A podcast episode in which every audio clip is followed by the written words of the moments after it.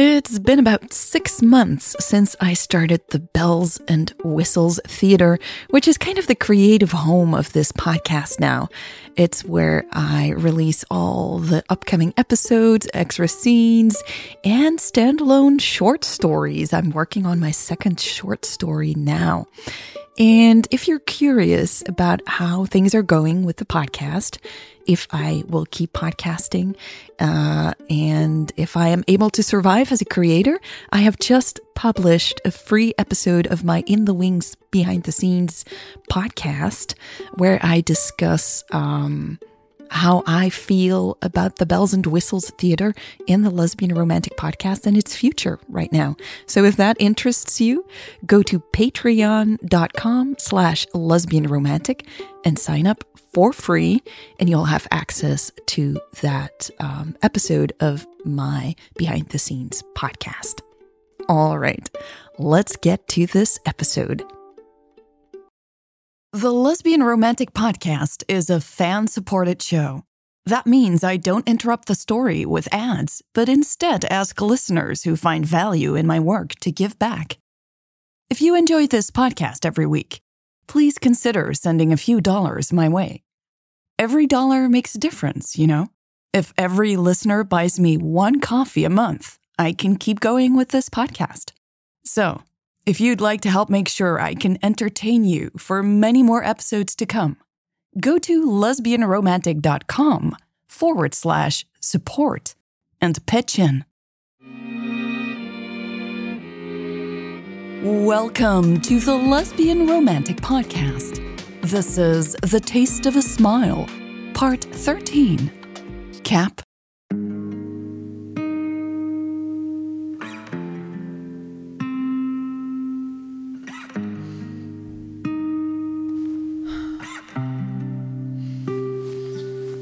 Mary knew that she should be absolutely thrilled to be in Washington. And yet here she was, wishing she was somewhere else. She had had a restless night and was almost nauseous from exhaustion. She had woken up about 3 hours ago, around 2:30 a.m., and hadn't been able to go back to sleep. Images of the day before had kept flashing by. The busy hall at the train station, Lex sniffing her coffee, the people in the hotel lobby, the scene she kept replaying the most was the weird exchange with the hotel clerk. Several things about it bothered Mary. For one, she didn't know if she should be charmed or insulted by Lex's actions. Why had Lex insisted on getting a room that was obviously below her usual standards? What point had she been trying to make? Had she done it because she wanted Mary to know they were equals? Or because she pitied her here are your but things keys. had gotten even more confusing when the hotel staffer had announced they were in adjoining rooms. It was the man's conspiratorial grin that had triggered the thoughts that had kept Mary awake at night. Does he think we're lovers? This notion had made Mary's cheeks flush, but the little voice in her head hadn't kept quiet after that. Oh no. Nah, no way Lex is into women, it had said. And if she was, it's not like she would give you a second glance. The idea was so outrageous, Mary had instantly gone into a complete shutdown. All she had wanted was to hide in her room and be alone. She had been restless all evening and night. Since when did she feel like she wasn't enough? Since when was she this insecure? And why had she allowed someone to make her feel this way? She was simply too old for this shit. Mary felt her chest tighten with anxiety again. She groaned and hid her face under the covers. Her eyes were burning and pressure was building just above them. A headache was on its way, she feared. I cannot have a headache today, she thought and threw the sheets off of her. Mary dragged herself out of bed. Her bottle of painkillers was in her toiletries bag. She was glad she had remembered to pack them. She popped a tablet into her mouth and swallowed it down with water from the bottle on the desk. She looked around as she took another gulp. It sure was a lovely room. The bed was gigantic, and there was no shortage of fluffy pillows. The small sitting area in the corner was cute and cozy. The door that led to the room adjoining hers was right next to the desk. It was locked, of course, and she intended to keep it that way. The walls were thick and well insulated. Mary hadn't heard Lex moving around at all.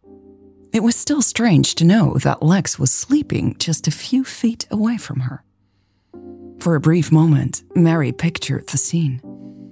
Lex's short hair tousled, her dark eyebrows relaxed, her bare chest going up and down. She almost spat out the water. Whoa, where did that come from? She thought. The heat in her stomach was nearly instant. She put down the bottle and stepped away from the desk and the door. Fuck no, she cursed out loud. What the fuck is wrong with me? Mary had to get out of here before she completely lost her mind, she decided. She rummaged through the clothes in her suitcase. She should have put them in the wardrobe last night, but she hadn't had the patience. Mary grabbed her yoga pants and a hoodie. She slipped into them quickly and picked the first pair of socks she found. She hastily stepped into her chucks and tied her laces. A nice walk will clear my mind, she thought as she grabbed her keycard. It was quiet on their floor. Mary took the stairs instead of the elevator. The sounds of her footsteps thundered around her as she made her way downstairs. She figured she might as well check out the breakfast room. Once in the large lobby, where the staff was cleaning the shiny floor diligently, Mary looked for any signs that would direct her to the breakfast buffet. She found an arrow pointing at the gym instead.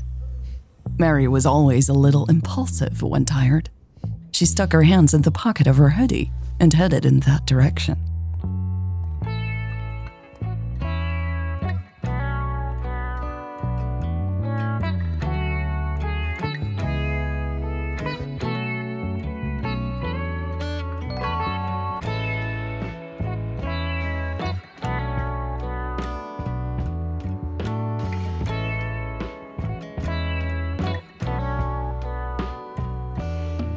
The gym was very spacious, and Mary was surprised by the amount of equipment in it.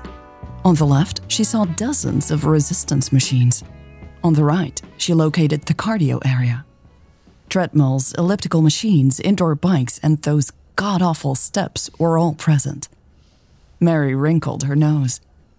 Her gaze fell on a figure in the far right corner of the room. A woman in black tights, a thin shirt, and a cap was running on one of the treadmills. A hotel towel hung around her neck. Mary couldn't help but appreciate the view.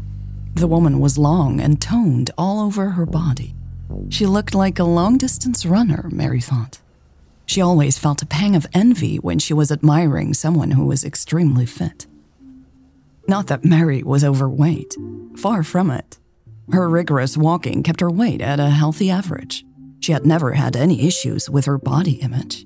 To Mary, everything was exactly how it was supposed to be. It was the discipline that these people had that made her envious. Mary was a hard worker and was persistent enough, but she had never found a way to work out every day. There was always an excuse not to.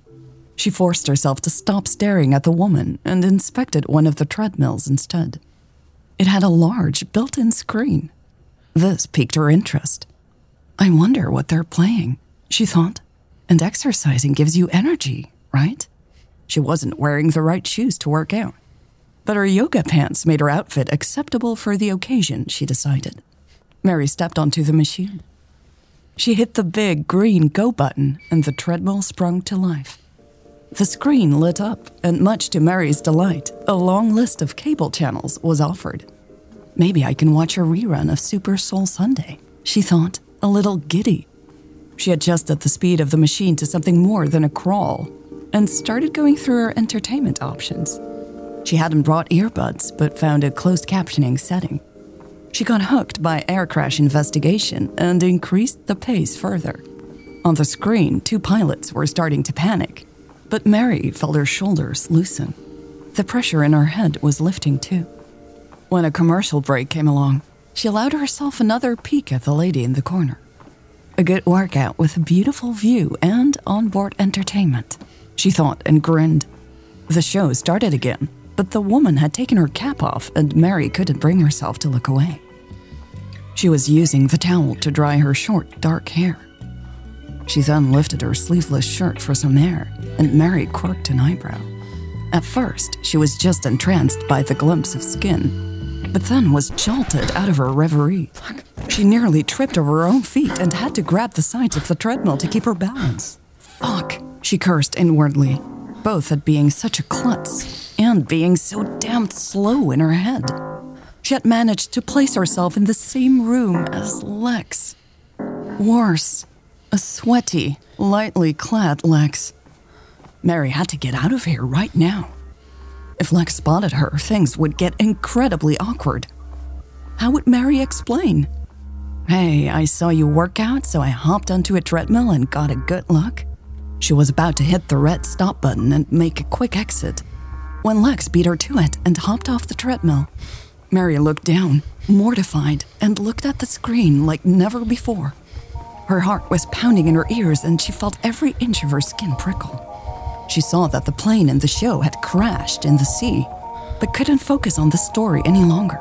Mary increased the speed of the machine, assuming Lex would have seen her by now. If she walks up and says hi, pretend you hadn't seen her, Mary told herself.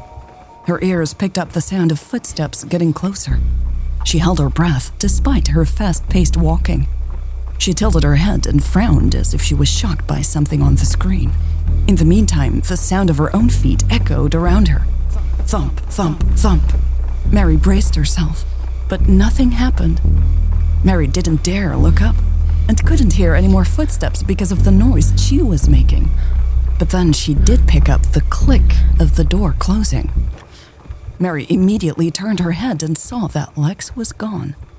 She hit the stop button and clumsily stepped off, a bead of sweat rolling down her back. The room was spinning around her. She grabbed the side of the machine for balance again as she tried to catch her breath. Once she was sure she would no longer topple over, Mary looked at the door again. Her heart sank. Lex had left without saying a word. That didn't make sense. Surely Lex had recognized her. It's not like you said hi, the voice in her head reminded her. Mary groaned. This didn't feel right. Were they back to ignoring each other as much as possible? She hadn't intended that to happen, even though her own actions were probably at the root of the problem now. Mary fussed with a strand of hair that stuck to her cheek. She checked the time. It was almost 6:30. She had 90 minutes to get herself together.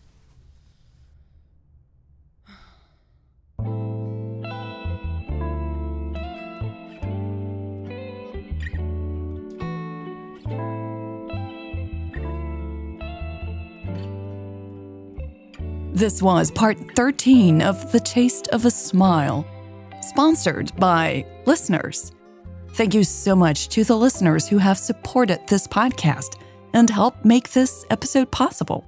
It is thanks to your contributions that I was able to write, record, and produce this story so far. So thank you. If you too would like to help me keep going and share the rest of this story with you, go to lesbianromantic.com forward slash support and pitch in.